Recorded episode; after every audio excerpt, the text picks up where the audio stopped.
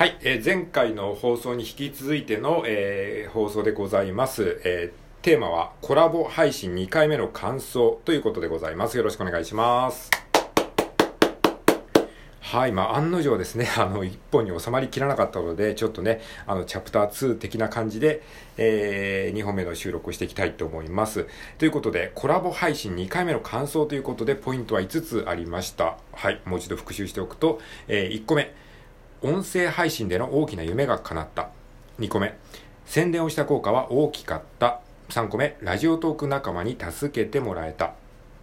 4つ目、えー自分の番組への感想は嬉しい。5つ目、隠れファンがいるのかもしれないということです。はい。えー前回のですね、放送回では、え1つ目の音声配信での大きな夢が叶ったという話をしました。まあ、これだけでね、12分話してしまったのでね、ちょっとね、こう、話してるうちにいろいろちょっと話したいことがね、こう出てきてしまってね、あの、ついついね、あのー脱線しまくってしまったんですけれども、まあそうですね、ラジオへの元々の憧れというかですね、あのーえーもう10年以上前からぼんやりと憧れはしてたんだよなっていうことをね、ふと思い出したんですよね。まあそれで、あの、本当に いやーなんか、あ夢が叶ったなっていうふうにね、改めてね、思ったんですよ。なんか2013年頃に、まあ、前回もの放送でも言いましたけど、うん、なんか、ポッドキャストっていうのを聞いて、いつか自分もこういうことやってみたいなっていうのはね、ずっと頭の片隅にあったんですよね。まあそのこともなんかそう思ってたこともね、なんか忘れてたんだけど、なんか今話してたらね、ふと思い出したので、ね、すごいですよね。当時はこんなね、まさかスマホでね、こんなサクッとラジオ配信ができるようなね、あの、機会が出るなんて全く想像もしてなかったですからね。やっぱり本当にでっかいね、でっかいっていうかなんかミキサーみたいなのをね、用意して、あの、パソコンね、スペックの、ハイスペックなパソコン用意して、あのね、デスクトップのね、あのパソコン用意して、マイクをね、自分で買って、ヘッドホンつけてとか、そんなようなね、イメージじゃないですか、ラジオ番組ってね。それをね、個人でね、やるなんてね、なかなかこう、しんどいじゃないですか。だから週に1本もね、大変だろうなとかね、台本作んなきゃいけないのかななんて思ってたけど、今スマホでね、ポチッとしてね、もう今素で喋ってますからね、いや、こんなね、本当いや、ありがたい時代はないですよね。いや、本当もうテクノロジーにも感謝だしね。まあね、当時は全くね、想像がつかなかったでしょうね。2013年の僕にね、あの、今、君はラジオ配信やってんだよって教えてあげたいですよね。はい。まあ、それもそうなんですけれども、あとね、まあ、またちょっと丸一の話になっちゃってますけど、そのコラボでのライブ配信っていうのはね、これはね、やっぱね、あの、クラブハウスって流行ったじゃないですか、数年前に。ちょこっとだけね、もう一瞬だけブームがパッと来て、パッと消えたっていうね。まあ、クラブハウス僕もね、あの、リスナーとしてこう、聞いてた時期があったんですよね。その時にこう、やっぱね、コラボっていうかね、あの、人と人とがこう、話して、あの、それを僕は、その、観客席から眺める側だったんだけど、なんかそれがすごい輝いて見えて、あ、楽しそうだなって思って、ああやって一緒に話せたらいいな、とは思ってたんですよね。とか、あとね、ツイッタースペースとかもあるじゃないですか。ツイッタースペースもね、インフルエンサーの方々がこうね、コラボでこう一緒に、あの、楽しそうに喋ってるのを見てね、これもやっぱ僕観客側でずっとこう見ててね、ああ、いいなとかね、ボイシーもそうですよね、ボイシーとかもね。だからああやってね、コラボでこうライブ配信するのすげえ面白そうだな。で、コメントもたくさん来たりとかね。なんかそういうのを、なんかこう、一観客としてこう、数年見てたので、まさかそれをね、こう、今自分がやれる側になるとは思わなかったっていうのがなんかすごくこう、感慨深いなって、ね、まあ、収録とかね、ライブ配信は一人でできるけど、コラボはやっぱりこう、相手がいないとできないことだし、で、リスナーの方とかがコメントしてくれるとかね、こう、お便りをくれるっていうのもやっぱり、なかなかね、始めたての頃ってそういう人もいないじゃないですか。だから、孤独でやるっていうのがずっと長かったんですけど、なんかそれが本当できたのがね、すごくね、嬉しいし、ありがたいなっていうふうに思って、たんですよね。っていうことをね、ちょっとね、追加で言っときました。もうこれだけで4分過ぎてますよ。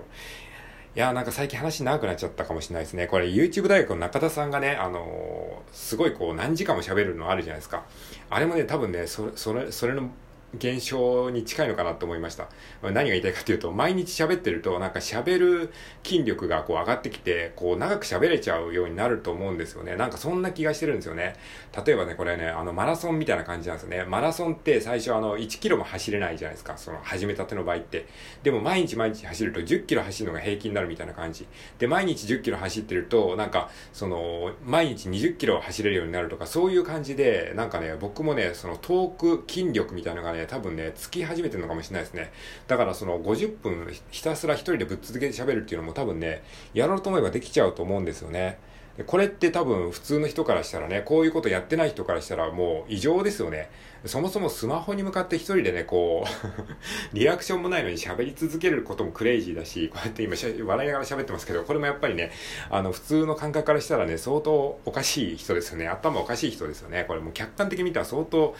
ね、ちょっとびっくりしますよね。はい。えー、まあそんなことをちょっと思ったりしましたけども、えー、ということで、1、丸1ですね、音声配信での大きな夢が叶ったということです。はい。えー、じゃあね、まあ、これからちょっとちゃっちゃとね、話していこうと思います。えー、コラボ配信2回目の感想その2、宣伝をした効果は大きかったということです。いや、これね、宣伝した効果大きかったですよ。あのー、やってみて分かったんですけど、いや、あの、僕一応ね、宣伝したじゃないですか、コラボ配信ね、あの、やります。で、その当日、今日の今日にね、あの、宣伝をさせていただいたんですけれども、だから今日の今日に言われてもってね、みんな思うだろうし、まあそもそも聞いてくれてるのかなっていうのもあったから、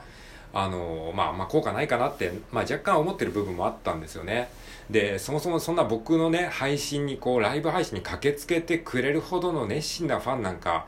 まあ、いるんすかねって、まあ、思って、ってたんですよ。だからまあ、でも一応、まあ宣伝しておくかぐらいな気持ちだったんですけども、まあ蓋を開けてみたらですね、こう、思った以上にね、人が集まってくださったっていうのがね、あったのがすごくね、意外でしたね。で、まあ実際にね、その、メッセージとかコメントとかいただいた中でこう見ていくと、多分ね、来てくださった方はほぼほぼ宣伝を聞いてくださって、それで時間をこう調整してきてくれたのかなっていう印象がありましたね。だからやっぱりライブ枠を、ライブ配信を急にポンって始めても、なかなか来れないですよね。確かにまあ自分がリスナーだったとしても、いきなりこうライブの枠が開かれてても、こうね、わかんないですもんね。で、それを逃しちゃったら来れないから。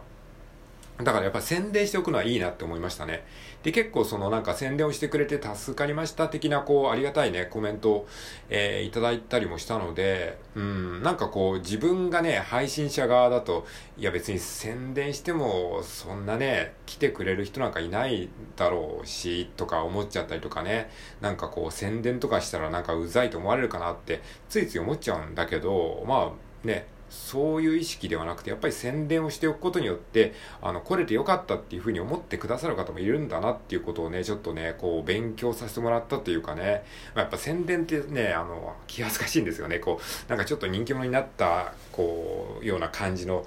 うん、なんかその、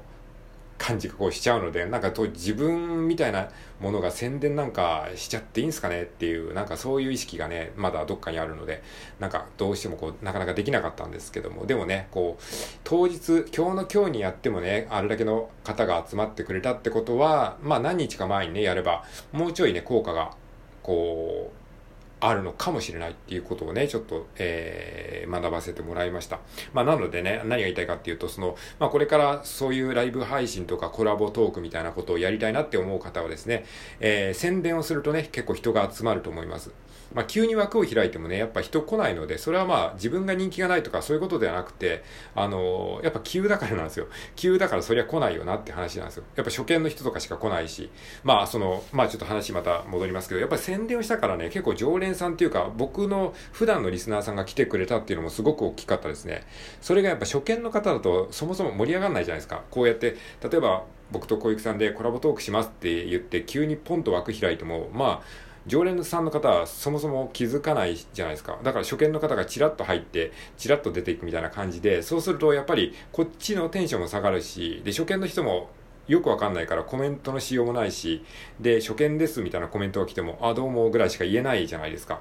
だからやっぱりそういう意味でもね、宣伝はした方がこっちも盛り上がるし、で、やっぱりその、普段聞いてくださってる方にとっても、そのライブ配信に参加できるっていうのは結構ね、まあ嬉しいという方もいると思いますので、えー、まあね、まあ、恥ずかしがらずにちょっと宣伝していこうかなっていうふうに思いました。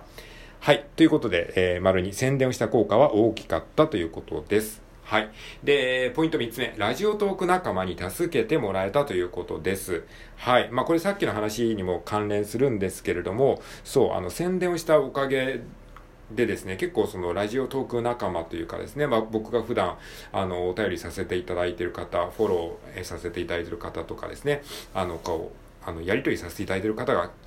たくさん来てくださったんですね。で、コメントとかハートとか、えー、ギフト等で盛り上げていただいたりとかして、それがなんかすごく心強かったですね。普段こうバラバラにこう点在してる、そのね、仲間の方々がですね、こう、一堂にこう集まってくれた感じがして、いや、なんか本当にすごくね、感慨深かったですね。まあ、この1年ぐらいですね、そういう仲間というような、呼べるような方々ができたのは、あの、まあ、お正月の配信でも言いましたけど、まあ、僕はあんまり自分からアクションとか起こさなかったし、ほとんどラジオトークはもう投稿しっぱなしの、えー、アプリとして使ってて、まあ、自分は実際ボイシーを聞く方が当時は多かったんですよね。だから、こう、なんか、ラジオトークはただ投稿する場所ぐらいな認識で、まあ、その、えー、最初の2年ぐらいはそうやって使ってたんですけども、去年ぐらいからポツポツこうお便りいただいたりするようになって、こう、あ、聞いてくれてる人がいるんだっていう感じで、えー、認識をしてですね、で、僕もあの、相互フォローさせていただいたりとかしてですね、まあ向こうがちょっとフォローしてるかどうかわかんないですけど、あの、まあ僕もフォローさせていただいたりとかしてですね、まあ聞くようになって、まあそういった感じで少しずつですね、仲間と呼べるような方が増えてきたんですよね。で、そういった方々が、まああの、ほとんど多分来てくださったようななんか気がしますね。それがすごく嬉しかったですね。だって今日の今日で宣伝してね、そういった方々がこう、合わせて来てくれるっていうのはね、ほんとね、ありがたいなというふうに思いました。で、その仲間の方々にですね、あの、助けていただいて、よりこうね、あの、心強くライブ配信ができたなっていうふうにね、思いましたね。はい、ということで、えっと、この回では、丸2、丸3まで進みましたね。はい、じゃあ、次の回で丸4、丸5ね、いきたいと思います。はい、あの、長く、えー、聞いてくださってありがとうございます。では、次の回いきたいと思います。